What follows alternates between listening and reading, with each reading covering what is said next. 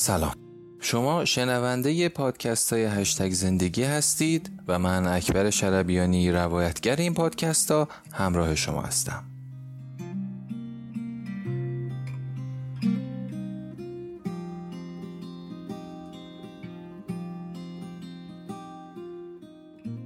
شدم آنکه هستم. اثر اروین یالوم. ترجمه مهرنوش شهریاری. اپیزود بیستم. فصل های سی و دوم و سی و سوم.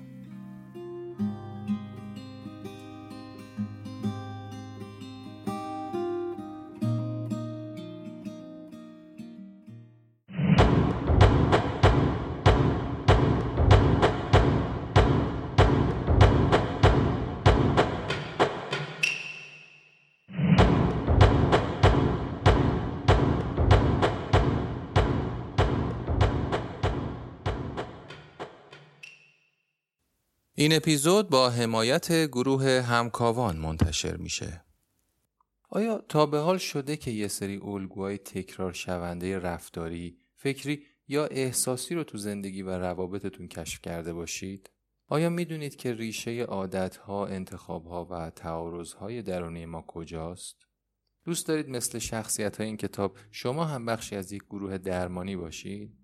گروه همکاوان کارش همینه. این گروه با حضور متخصصان روانشناسی و روانپزشکی با رعایت کامل اخلاق و روندهای حرفه این رشته مثل اصل رازداری و با تمرکز روی گروه درمانی آنلاین این امکان را به مراجعین فارسی زبان سراسر دنیا میده که هرچه بیشتر با ابعاد مختلف خودشون و مسائلی که در ناخودآگاهشون هست آشنا بشن و مسائلشون رو بتونن بهتر حل و فصل کنن.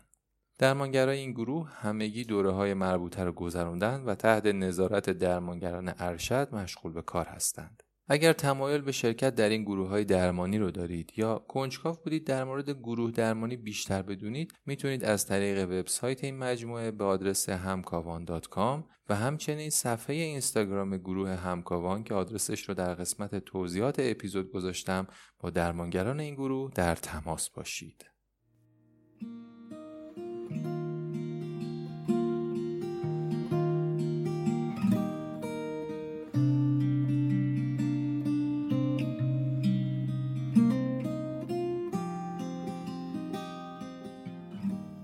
فصل سی و دوم در باب یونانی شدن.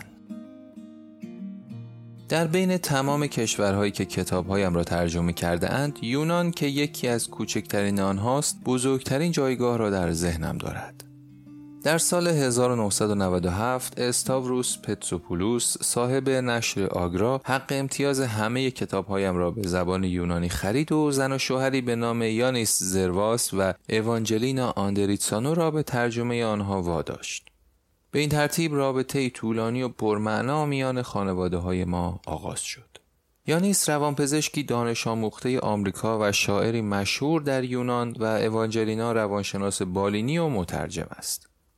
با اینکه یونان هرگز نقش مهمی در حوزه رواندرمانی نداشته و جمعیت باسواد آن به سختی به 5 میلیون نفر می‌رسد خیلی زود بیشترین سرانه مخاطبان آثار من در جهان را به خود اختصاص داد و من به عنوان نویسنده در آنجا از هر جای دیگر دنیا شناخته تر شدم. هرگز نفهمیدم چرا. پس از نخستین برخورد من و مریلین با یونان همانجا که چمدانهایمان گم شد و پنج روز به عنوان گردشگر سفری سبک در یونان داشتیم دو سفر فوقالعاده دیگر هم با هم به آنجا رفتیم. نخستین سفر پس از سفری به ترکیه اتفاق افتاد. در سال 1993 کارگاهی برای روانپزشکان بیمارستان باکیرکوی در استانبول برگزار کردم و سپس یک گروه درمانی دو روزه رشد فردی را با شرکت 18 روانپزشک و روانشناس ترک در بودروم شهری باستانی در ساحل دریای اژه که هومر آن را سرزمین آبی بیپایان نامیده رهبری کردم. آن گروه دو روز تمام به سختی کار می‌کرد و من تحت تأثیر پختگی و روراستی بسیاری از اعضای آن قرار گرفتم. پس از کارگاه یکی از روانپزشکان به نام آیش جرما که تا امروز هم با او در ارتباط هستم راهنمای ما شد و من و مریلین را با ماشین در سراسر غرب ترکیه چرخاند و دوباره به استانبول برگرداند. از آنجا هواپیمایی به آتن گرفتیم و از آنجا سوار بر کشتی به جزیره لسبوس رفتیم.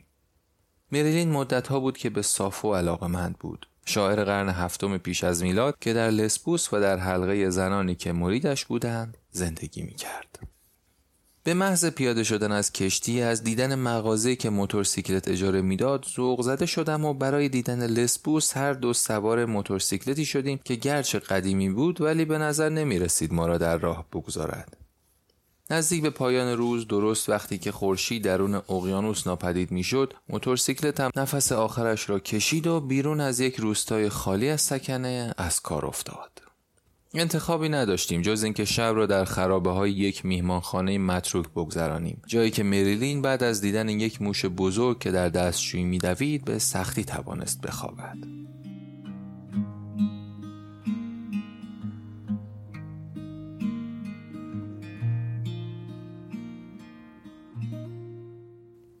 ظهر روز بعد مغازه موتورسیکلت موتور دیگری را با کامیون برایمان فرستاد و ما راهمان را ادامه دادیم و روستاهای میهمان نوازی را پشت سر گذاشتیم. در مسافرخانه ها وقت گذراندیم و با مسافران دیگر صحبت کردیم و مردان سال خورده خوشحال و ریش سفیدی را تماشا کردیم که رستینا می نوشیدند و تخت بازی می کردند.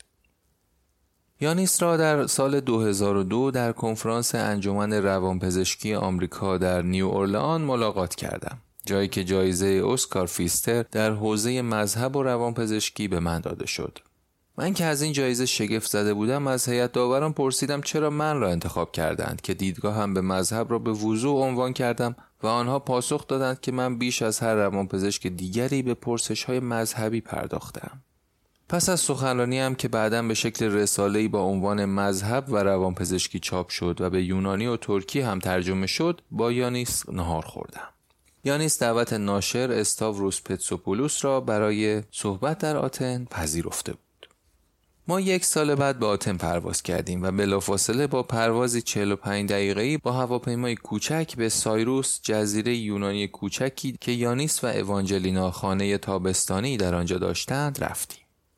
من که به شدت دچار جت زدگی می شوم همیشه پیش از سخنرانی ها به چند روز زمان نیاز دارم تا با محیط سازگار شوم.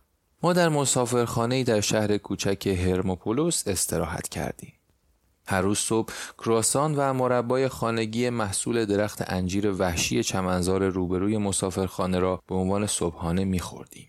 قرار بود دو روز بعد جزیره را برای یک کنفرانس مطبوعاتی در آتن ترک کنیم.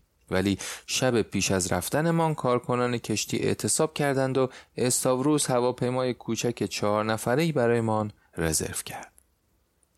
در پرواز کوتاه به آتن خلبان که وقتی نیچه گریست را خوانده بود با شور فراوان درباره کتاب با من حرف زد. بعد راننده تاکسی فرودگاه مرا به جا آورد و در طول راه از قسمت‌های مورد علاقهش در دروغگویی روی مبل گفت. در هیلتون به یک کنفرانس مطبوعاتی با حضور 20 خبرنگار وارد شدم. پیش از آن هرگز نه در ایالات متحده و نه در هیچ کشور دیگری کنفرانس مطبوعاتی نداشتم. دیگر کم مانده بود یک ستاره واقعی شوم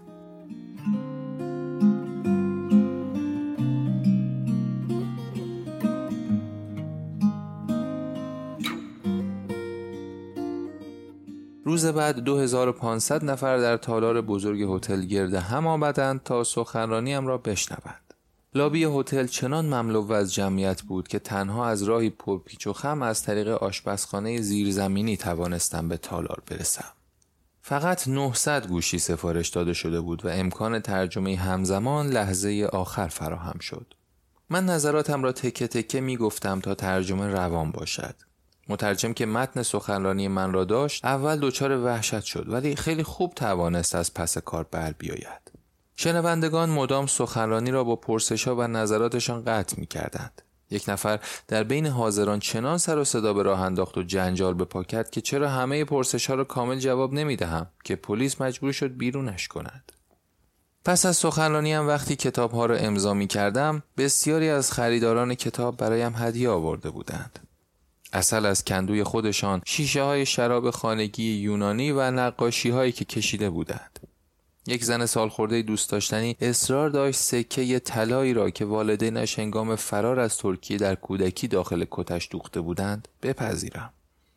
آن شب احساس خستگی، خوشنودی و محبوبیت داشتم ولی از این همه تحسین هم حیرت زده بودم. تنها کاری که می توانستم بکنم این بود که با جریان پیش بروم و آرامشم را حفظ کنم. با یک بغل هدیه به هتل برگشتیم و آنجا هدیه دیگری در انتظارمان بود. یک قایق به طول 70 سانتی متر با بادبانهای به احتزاز درآمده که همهش از شکلات ساخته شده بود و من و مریلین با لذت و اشتیاق آن را خوردیم.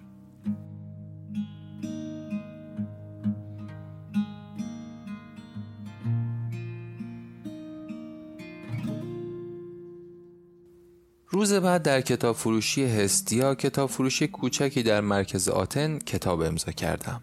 پیش از آن در کتاب فروشی های بسیاری کتاب امضا کرده بودم ولی این پدر جد همه آنها بود. صف از مغازه بیرون رفته و تا هشت بلوک آن طرفتر کشیده شده بود و مشکل زیادی در رفت آمد ایجاد کرده بود. مردم هم از کتاب فروشی کتاب های تازه می خریدند و هم کتاب هایی که قبلا خریده بودند را می آوردند تا امضا کنم. نوشتن نامهایشان کار سختی بود چون بیشتر نامها برایم ناآشنا بود. مثلا دوسیا، لانته، نریدا، تاتیا و نوشتنشان هم دشوار. پس خریداران نامهایشان را با حروف بزرگ بر روی تکه کاغذ زردی می نوشتند و با کتاب به من می دادند. خیلی ها عکس می گرفتند ولی این کار هم صفی درست کرد و خیلی زود از آنها خواسته شد عکس نگیرند. پس از یک ساعت به خریداران گفته شد من می توانم حداکثر چهار کتاب را برای یک نفر امضا کنم و یک ساعت بعد گفتند سه کتاب و در نهایت یک کتاب قدیمی همراه با یک کتاب جدید. با این حال امضا کردن چهار ساعت طول کشید و من بیش از 800 کتاب جدید به تعداد بسیار بیشتری کتاب قدیمی را امضا کردم. به تازگی از شنیدن خبر بسته شدن کتاب فروشی تاریخی هستیا برای همیشه غمگین شدم. این کتاب فروشی قربانی بحران مالی یونان شد. بیشتر مشتریان کتاب فروشی در آن صف زنها بودند. هنگام امضای کتاب هایم همیشه اینطور است و تجربه منحصر به فردی داشتم که دست کم پنجاه زن دوست داشتنی یونانی در گوشم زمزمه کردند دوستت دارم. از ترس اینکه مبادا باورم بشود استاوروس مرا کنار کشید و گفت زنان یونانی این عبارت را زیاد تکرار می کنند و معنای آن غیر رسمی تر از کاربردش در آمریکاست. امضای کتاب در کتاب فروشی هستیا ده سال بعد وقتی یک پزشک سال خورده انگلیسی از من درخواست مشاوره کرد در خاطرم زنده شد. او ناخشنود از تجرد و استعدادهای شکوفا نشدهش نسبت به مشاوره با من احساساتی ضد و نقیز داشت. از یک سو کمکم را می‌خواست و از سوی دیگر عمیقا به موفقیتم به عنوان یک نویسنده رشک می برد چون معتقد بود او هم غریقه نویسندگی خوبی دارد. نزدیک به پایان مشاوره داستانی راهگشا برایم تعریف کرد که از پنجاه سال پیش یعنی زمانی که به مدت دو سال در مدرسه دخترانه در یونان به تدریس زبان انگلیسی پرداخته بود ذهنش را درگیر کرده بود. در پایان مراسم خداحافظی درست وقتی برای رفتن آماده شده بود یک دانش آموز جوان و زیبای یونانی برای خداحافظی او را در آغوش گرفته و در گوشش زمزمه کرده دوستت دارم. از آن زمان به بعد به آن دانش آموز جوان فکر کرده. کلمات زمزمش را در ذهنش شنیده و خود را ملامت کرده که چرا جسارت آن را نداشته سراغ زندگی برود که برایش ارزشمند بوده است. همه آنچه می توانستم را برایش انجام دادم. ولی می دانستم تنها چیزی که نمی توانم به او بگویم این است که وقتی زنان یونانی می گویند دوستت دارم همان معنایی را نمی دهد که در آمریکا و احتمالا انگلیس دارد. راستش یک بعد از ظهر پنجاه زن یونانی همین کلمات را در گوش من زمزمه کردند.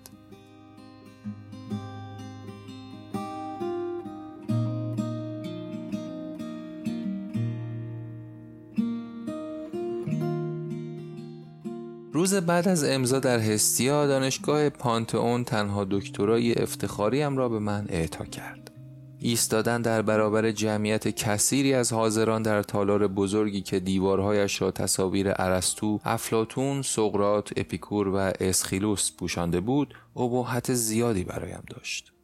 عصر همان روز مریلین در دانشگاه آتن درباره مسائل فمینیستی سخنرانی کرد. موضوعات پرشر و شور خانواده یالوم دیدار بعدی هم از یونان چهار سال بعد در سال 2009 اتفاق افتاد. مریلین از طرف دانشگاه یوانینا برای صحبت درباره کتابش با عنوان تاریخچه پستان دعوت شده بود. بنیاد اوناسیس که مطلع شده بود ما به یونان می رویم مرا دعوت کرد تا درباره کتاب جدیدم درمان شوپنهاور در مگارون بزرگترین تالار کنسرت آتن سخنرانی کنم. وقتی به آتن رسیدیم تور خصوصی برای بازدید از موزه جدید آکروپولیس که قرار بود در چند هفته آینده باز شود برایمان ترتیب دادند. به محض ورود از دیدن کف شیشه‌ای که به ما اجازه می‌داد زیر پایمان خرابه های تمدنی را ببینیم که لایه به لایه به چند هزار سال پیش می رسید مبهوت شدیم. جای دیگری از موزه مرمرهای الجین را دیدیم. تندیس های مرمرینی که به نام الجین مرد انگلیسی نامیده می شود که نیمی از آنها را از آکروپولیس به موزه بریتانیا منتقل کرده بود. تندیس های گم شده یا می شود گفت دزدیده شده با قالب گچی و با رنگی متفاوت از تندیس های اصلی به نمایش گذاشته شده بودند. امروزه برگرداندن آثار هنری به سرزمین اصلیشان معزل آزاردهنده تمام موزه هاست. ولی در یونان ما هم با یونانیان همدردی کردیم. از آتن با هواپیما به یوانینا رفتیم. جایی که پروفسور مارینا ورلی زاخو مریلین را برای سخنرانی در جمع 20 هزار نفره با شکوهی از دانشجویان در دانشگاه دعوت کرده بود. مانند همیشه وقتی سخنرانی مریلین شروع شد با خوشحالی در جمع نشستم و این تکانه را سرکوب کردم که فریاد بزنم هی هی اون همسر منه. روز بعد میزبانانمان ما را به اطراف شهر و به دودونا بردند. مکانی تاریخی که هومر از آن نام برده است. برای زمانی دراز در آمفیتئاتر یونانی بر جایگاهی نشستیم که دو هزار سال پیش ساخته شده بود و بعد در بیشه قدم زدیم که پیشگویان زمانی در آنجا زبان باسترک ها را ترجمه کرده بودند.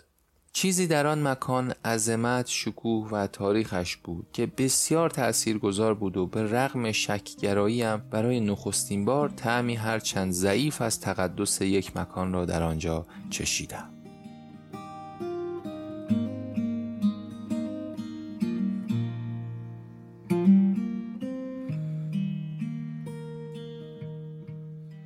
ما در سراسر شهر یوانینا که در کنار دریاچه زیبایی قرار دارد گشت زدیم و به کنیسه رسیدیم متعلق به دوران رومی ها که همچنان محل عبادت جامعه کوچک یهودیان شهر بود. تقریبا تمام یهودیان یوانینا در طول جنگ دوم جهانی کشته شدند و بازماندگان معدودی به آنجا بازگشته بودند. گروه بازماندگان چنان کوچک است که کنیسه به زنان اجازه داده تا در مراسم مینیان که طبق آین یهود باید توسط ده مرد یهودی اجرا شود شرکت کنند. هنگام راه رفتن در بازار و تماشای مردان سالخورده در حال بازی تخت نرد و نوشیدن اوزو عطرهای دلانگیز آن سرزمین را فرو می‌دادیم ولی یکی از آنها که رایحه مقاومت ناپذیر باقلوا بود چنان مرا وسوسه کرد که رد آن را با بینیم گرفتم و به شیرینی فروشی رسیدم که ده نوع از آن را داشت. هنوز هم درباره خلوتگاهی در یوانینا برای نوشتن خیال پردازی می کنم. البته ترجیحاً در همسایگی شیرینی فروشی. در کتاب فروشی دانشگاه یوانینا وقتی هر دومان کتابهایمان را امضا می کردیم مریلین درباره شهرت من در بین خوانندگان یونانی از صاحب کتاب فروشی سوال کرد. او گفت یالوم معروف ترین نویسنده آمریکایی اینجاست. مریلین پرسید فیلیپ راست چطور؟ و او پاسخ داد اونو هم دوست داریم ولی یالومو به عنوان یه یونانی می‌شناسیم. در طول سالها روزنامه نگاران بارها درباره شهرتم در یونان از من پرسیدند و من هرگز نتوانستم پاسخی بدهم. می‌دانم با اینکه نمی‌توانم کلام یونانی صحبت کنم آنجا احساس راحتی می‌کنم و حتی در ایالات متحده به گرمی پذیرای یونانی تبارها هستم. من دلباخته نمایشنامه ها و فلسفه یونان و نیز هومر هستم اما هیچ یک از اینها دلیل موجهی برای این رابطه نیست. شاید بیشتر یک پدیده خاور میانهی باشد چون خوانندگان من در ترکیه، اسرائیل و ایران هم به طرز نامتناسبی بیش از سایر نقاط دنیاست. شگفت آور است که من از دانشجویان، درمانگران و بیماران ایرانی به طور مرتب ایمیل دریافت می کنم. نمی‌دانم چند نسخه از کارهایم به فارسی در آنجا به فروش رفته است ایران تنها کشوری است که کتابها را بدون اجازه و بدون پرداخت حق نشر و حق تعلیف چاپ می کند رابط های حرفه‌ای هم در ایران می‌گویند آنها با کتاب های فروید، کارل لونگ، مورتیمر آدلر، کارل راجرز و آبراهام مزلو آشنا هستند و دوست دارند با روان درمانگران غربی در ارتباط باشند. متاسفانه از آنجا که دیگر به سفر خارجی نمی‌روم ناچار بودم دعوتشان برای سخنرانی در ایران را رد کنم. همه ما از این همه اخبار ویرانگر در جهان امروز خسته یا کرخ شده ایم. ولی هرگاه خبرنگاری به یونان اشاره می کند من و مریلین به آن توجه می کنیم. من همیشه احساس فوقلادهی به یونانی ها داشتم و خورسندم که شهروند افتخاری یونان به شمار آمدم.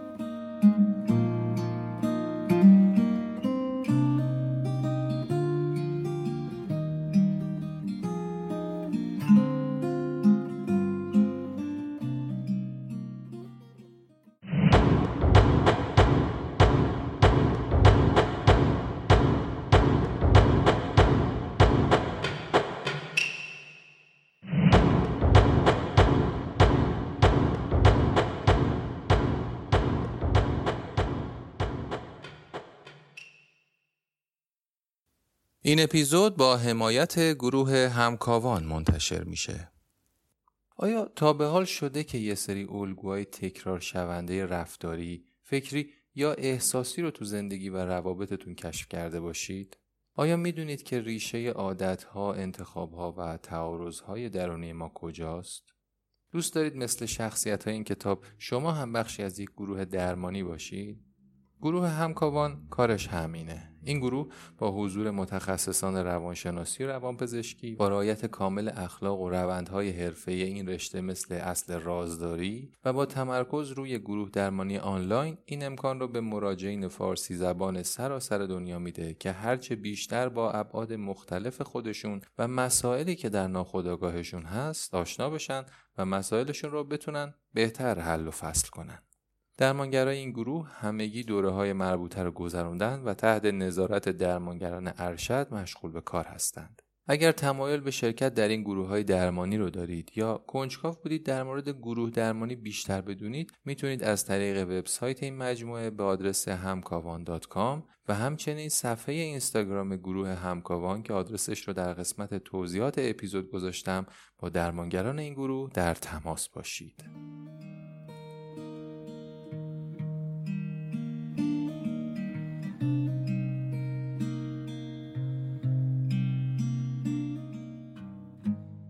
فصل سی و سوم هنر درمان کتاب نامه هایی به یک شاعر جوان اثر ریلکه جایگاه خاصی در ذهن من داشته است و سالها تصور می کردم کتابی مانند آن برای درمانگران جوان بنویسم ولی نمی توانستم شکل و ساختاری برای این پروژه بیابم.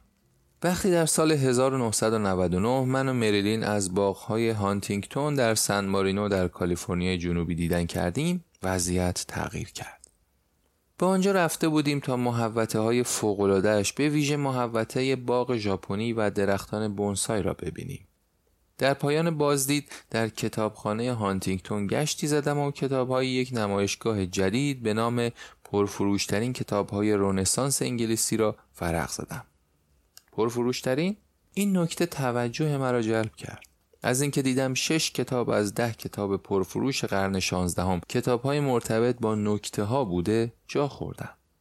برای نمونه 100 نکته مهم در کشاورزی اثر توماس تاسر متعلق به سال 1570 که شامل 100 نکته درباره محصولات کشاورزی، دامها و خانهداری خوب برای کشاورزان و همسرانشان بود. این کتاب تا پایان قرن 11 بار تجدید چاپ شده است. تقریبا همیشه کتابهایم به آرامی در ذهنم جوانه زدند و یک لحظه منفرد تکوین در کار نبوده است. اما هنر درمان تنها استثنای این قاعده است. همین که از نمایشگاه پرفروشترین های رونسانس بیرون آمدم دقیقا می دانستم کتاب بعدیم چه خواهد بود. کتابی می نویسم درباره نکته هایی برای درمانگران جوان. چهره یکی از بیمارانم در ذهنم زنده شد. نویسنده ای که سالها پیش دیده بودم. او پس از رها کردن دو رمان نیمه تمام به من اعلام کرد که دیگر هرگز رمان دیگری را آغاز نخواهد کرد مگر زمانی که کتاب خودش افسار او را در دست بگیرد.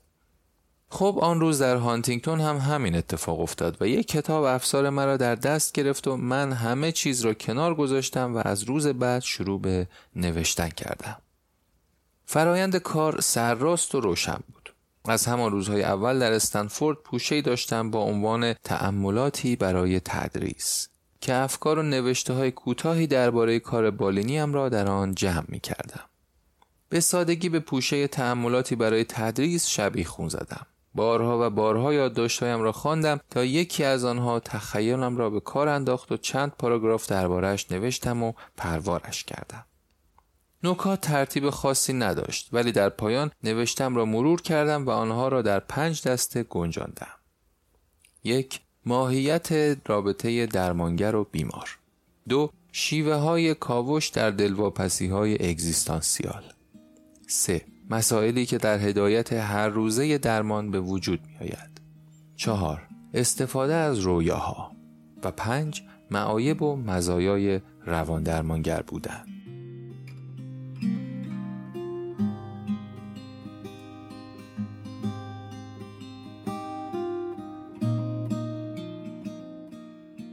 اول امید داشتم مانند کتاب 100 نکته مهم در کشاورزی من هم 100 نکته بنویسم. ولی وقتی به 84 نکته رسیدم دیگر دل و روده پوشم را درآورده بودم.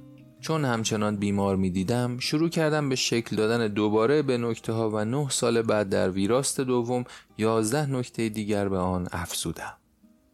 از همان اول عنوانی برای کتاب در ذهنم بود. عنوان ریلکه را کمی تغییر می دهم و آن را نامه هایی به یک درمانگر جوان می نامم. ولی وقتی به پایان کتاب نزدیک شدم همزمانی شگفتانگیزی پدید آمد. بیسیک بوکس از من دعوت کرد در نوشتن مجموعی از کتاب های راهنما با عنوان نامه هایی به یک جوان درمانگر، ریاضیدان، زدیتگرا، کاتولیک، محافظ کار، آشپز و غیره همکاری کنم.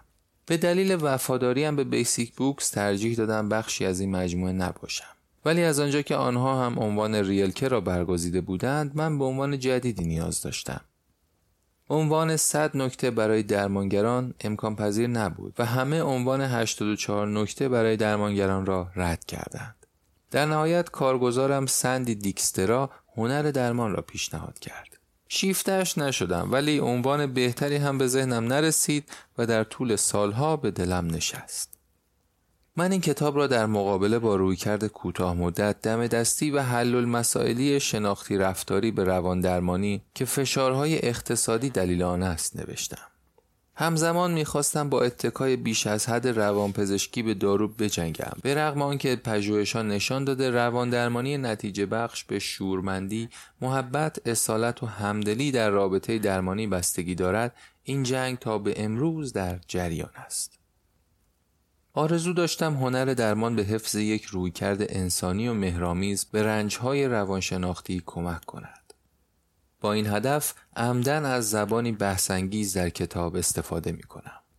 تلاش می کنم تا درست نقطه مقابل آنچه دیگران در برنامه های آموزشی رفتاری محور به دانشجویان آموزش دادند را به آنها یاد بدهم. از تشخیص بپرهیزید. برای هر بیمار درمانی جدید ابدا کنید. بگذارید بیمار برایتان اهمیت پیدا کند. لوح نانوشته فراموشش کنید. خودتان باشید. در هر جلسه به اینجا و اکنون سری بزنید. چندین بخش از هنر درمان بر اهمیت همدلی تاکید دارد و این جمله کهن را از ترنس نمایشنامه نویس رومی نقل می کند که من انسان هستم و هیچ چیز انسانی برایم بیگانه نیست. یکی از بخشها با عنوان همدلی از پنجره بیمار به بیرون نگاه کردن یکی از داستانهای بالینی مورد علاقه را روایت می کند. یکی از بیمارانم تمام نوجوانیش را در کشمکشی تلخ و طولانی با پدری منفی باف گذرانده بود. او که مشتاق برقراری نوعی صلح میان خود و پدرش بود و می‌خواست رابطه تازه و بانشات را آغاز کند بهترین فرصت را زمانی دید که قرار بود پدر او را با اتومبیل به کالج برساند فرصتی نادر که آن دو برای چند ساعت با هم تنها بودند. ولی سفری که مدتها در انتظارش بود به فاجعه بدل شد. پدر تمام وقت را به قرولندی طولانی درباره نهر زشت و مملو از زباله کنار جاده گذراند. او برعکس در نهر دست نخورده و زیبای روستا هیچ زباله ای نمی‌دید. راهی برای پاسخ به پدر پیدا نکرد و در نهایت در سکوت فرو رفت. و آن دو باقی سفر و باقی زندگیشان را با گریختن از نگاه یکدیگر گذراندند.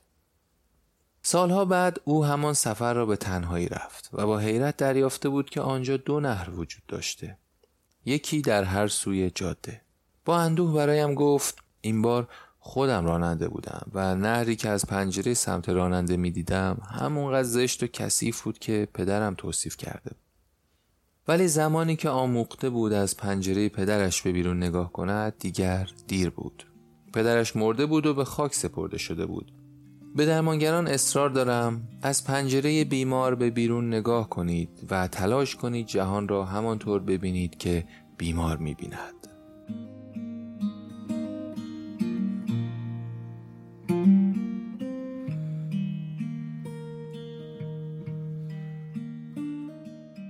بازخانی هنر درمان اکنون این احساس را به من می‌دهد که کاملا خود را افشا کردم. همه ترفندها و پاسخهای مورد علاقه هم در معرض دید همگان قرار گرفته است. همین اواخر یکی از بیمارانم در مطب میگریست و من به او گفتم اگه این اشکو می‌تونستن حرف بزنن چی می‌گفتن؟ وقتی کتاب را دوباره خواندم و دقیقا همین کلمات را در یکی از نکته ها دیدم حس کردم انگار مرتکب سرقت ادبی از خودم شدم. و آرزو کردم آن بیمار کتابم را نخوانده باشد. بعضی نکته ها درمانگران را تشویق می کند صادق باشند و به خطاهایشان اذعان کنند. ارتکاب خطا مهم نیست. مهم این است که با خطایتان چه می کنید چند نکته دانشجویان روان درمانی را تشویق می کند از اینجا و اکنون استفاده کنند. یعنی بر آنچه در رابطه بیمار و درمانگر در حال وقوع است تمرکز کنند. آخرین نکته هنر درمان یعنی امتیازات شغلی را گرامی بدارید به ویژه برایم تکان دهنده است. اغلب از من می‌پرسند چرا در 85 سالگی هنوز به کارم ادامه می‌دهم. نکته 85 با اعلامیه ساده شروع می شود. کار من با بیمارانم زندگیم را غنی می کند و معنای زندگیم را می سازد. به ندرت می شنوم همکاران روان درمانگرم از فقدان معنا در زندگیشان شکایت کنند. زندگی ما سراسر خدمت است و در آن بر نیازهای دیگران چشم میدوزیم. ما نه فقط از کمک به تغییر در بیمارانمان لذت می‌بریم بلکه این امید که موج تغییر از آنها فراتر رود و به دیگران برسد هم مایه لذت ماست. نقش ما امتیاز دیگری هم دارد. ما صندوقچه اسراریم. هر روز بیماران اسراری را که گاه پیش از آن هرگز با کسی در میان نگذاشتند به ما می سپارند. اسرار پشت صحنه رفتار انسانی را بدون هر گونه پیرایه اجتماعی، نقشافرینی، لافزنی و ژست های سر صحنه به ما می نمایاند. مورد اعتماد بودن امتیازی است که به افراد کمی داده می شود. گاه اسرار می سوزاندم. پس به خانه می روم همسرم را در آغوش می گیرم و نعمتهایم را می شمارم. به علاوه کار ما فرصت فرا رفتن از خیش و رسیدن به روشنبینی لازم برای شناخت حقیقی و غمبار موقعیت انسانی را فراهم می کند. ولی بیش از اینها به ما پیشکش می شود. ما جستجوگرانی می شویم که در با شکوه ترین کاوش ها یعنی تکامل و بقای ذهن بشر قوطه می خوریم. دست در دست بیمارانمان طعم لذت اکتشاف بزرگ را می چشیم.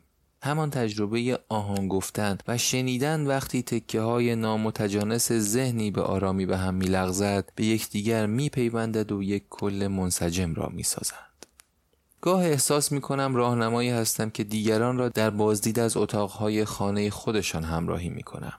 چه لذت بخش از تماشایشان وقتی در اتاقهایی را بر تو میگشایند که تا کنون کسی وارد آن نشده؟ مکانهای تازه‌ای در خانهشان کشف می کنند که تکه های زیبا و آفریننده هویتشان را در خود دارد. اخیرا برای مراسم کریسمس به کلیسای کوچک استنفورد رفتم تا خطابه رو جین شاو را بشنوم که بر اهمیت حیاتی عشق و شفقت تاکید داشت. من تحت تأثیر فراخان او قرار گرفتم که گفت هر جا که می توانیم از این احساسات در کار بالینی استفاده کنیم. مراقبت از دیگران محبت و بخشندگی می تواند هر محیطی را که در آن هستیم قنا بخشد. کلمات او باعث شد تا نقش عشق را در حرفه خودم دوباره بررسی کنم. دریافتم که هرگز حتی یک بار هم از کلمات عشق و شفقت در گفتگوهای بالینی در روان درمانی استفاده نکردم. این قفلت بزرگی است که آرزو می کنم تصحیحش کنم چون می‌دانم عشق و شفقت را مدام در کارم به عنوان یک روان درمانگر تجربه می کنم و همه آنچه می توانم را انجام می دهم تا به بیماران کمک کنم عشق و بخشندگیشان را نصار دیگران کنند. اگر این احساسات را نسبت به یک بیمار خاص تجربه نکنم بعید است کمکی برای او از من بر بیاید. پس میکوشم نسبت به وجود یا فقدان احساسات محبت آمیزم به بیمارانم هوشیار باشم.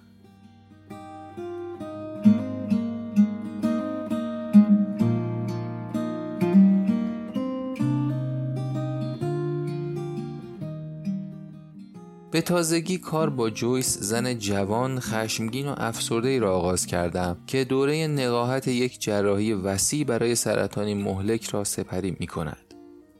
به محض ورودش به مطب وحشتش را حس کردم و دلم برایش فشرده شد. با این حال در نخستین جلساتمان با او احساس نزدیکی نمی کردم. با اینکه روشن بود عذاب می کشد ولی همزمان این پیغام را منتقل می کرد که همه چیز تحت کنترل است و من از شکایات متغیر او گیج شده بودم. یک هفته درباره عادات آزاردهنده همسایگان و دوستانش صحبت می کرد و هفته بعد از تنهاییش می نالید. چیزی سر جایش نبود و هر هفته که به جلسه بعد فکر می کردم حس می کردم خودم را جمع می کنم و عقب می کشم. چند بار فکر کردم او را به درمانگر دیگری ارجا دهم ولی این فکر را از خود راندم چون بسیاری از کتابهایم را خوانده بود و از همان آغاز تأکید کرده بود درمانگران بسیاری را دیده و من آخرین پناهش هستم. در جلسه سوممان اتفاق عجیبی افتاد. ناگهان متوجه شدم او شباهت ظاهری قابل توجهی به الین همسر یکی از دوستان خوبم دارد و چند بار به شکلی گذرا و عجیب فکر کردم دارم با الین صحبت می کنم و نه با جویس. هر بار که این اتفاق افتاد خودم را واداشتم سریع به واقعیت برگردم. با اینکه حالا با الین رابطه خوبی دارم در اوایل آشنایی به نظرم از خود راضی و ناراحت کننده می آمد. اگر همسر یکی از دوستان خوبم نبود از او پرهیز می کردم. کم کم به فکر افتادم نکند ناخداگاه هم به شیوه عجیب آزردگی هم از الین را به جویس منتقل کرده است. جویس جلسه چهارممان را به شکل غیر معمول آغاز کرد. پس از سکوتی کوتاه گفت نمی‌دونم از کجا شروع کنم. از آنجا که می‌دانستم ناچاریم بر ارتباط مشکلدارمان تمرکز کنیم پاسخ دادم برام بگو آخر جلسه قبل چه حسی داشتی؟ پیش از این در پاسخ به این سوالات به حاشیه می‌رفت ولی آن روز مرا بهت زده کرده بود. خب دقیقا همون حسی که بعد از هر جلسهمون دارم. حسم وحشتناک بود. کاملا گیج بودم تا چند ساعت حالم بد بود.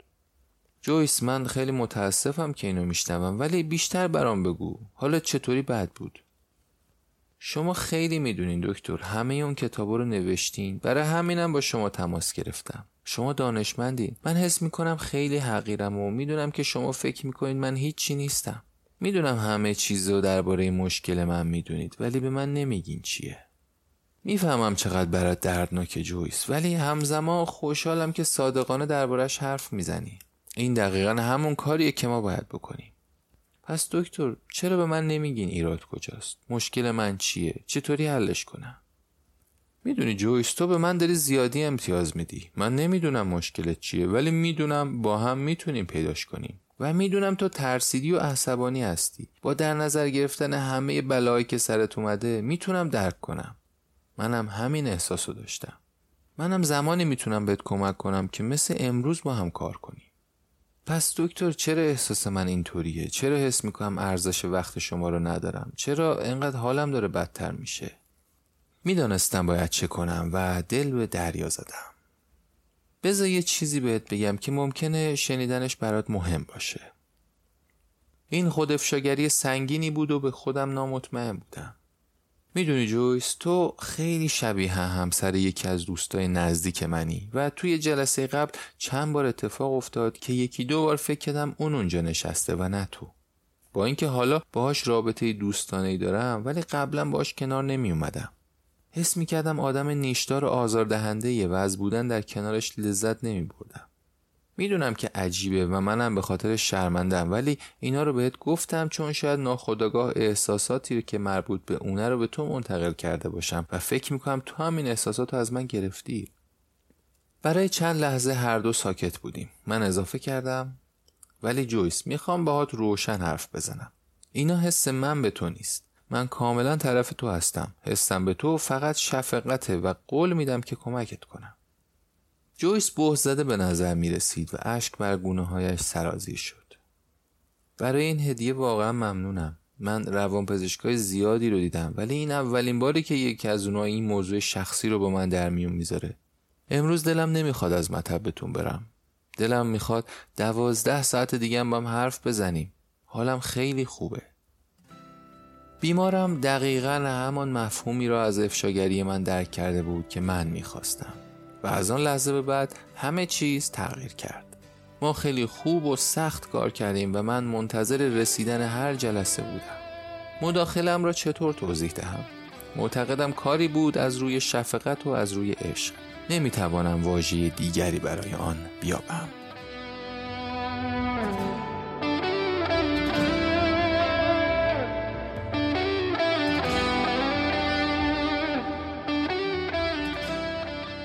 شما شنونده ی اپیزود 20 از کتاب شدم آنکه هستم بودید. همونطور که می‌دونید پادکست های هشتگ زندگی رو می‌تونید هر هفته از تمام اپلیکیشن های شنیدن پادکست در اندروید و آی و همینطور از کانال تلگرامی هشتگ زندگی گوش بدید. همیشه منتظر نظراتتون هستم و می‌تونید اونها رو با من از طریق کست باکس، ایمیل و یا کانال تلگرام در میون بذارید. آدرس ایمیل و همینطور لینک کانال تلگرام رو می‌تونید در قسمت توضیحات پادکست پیدا کنید.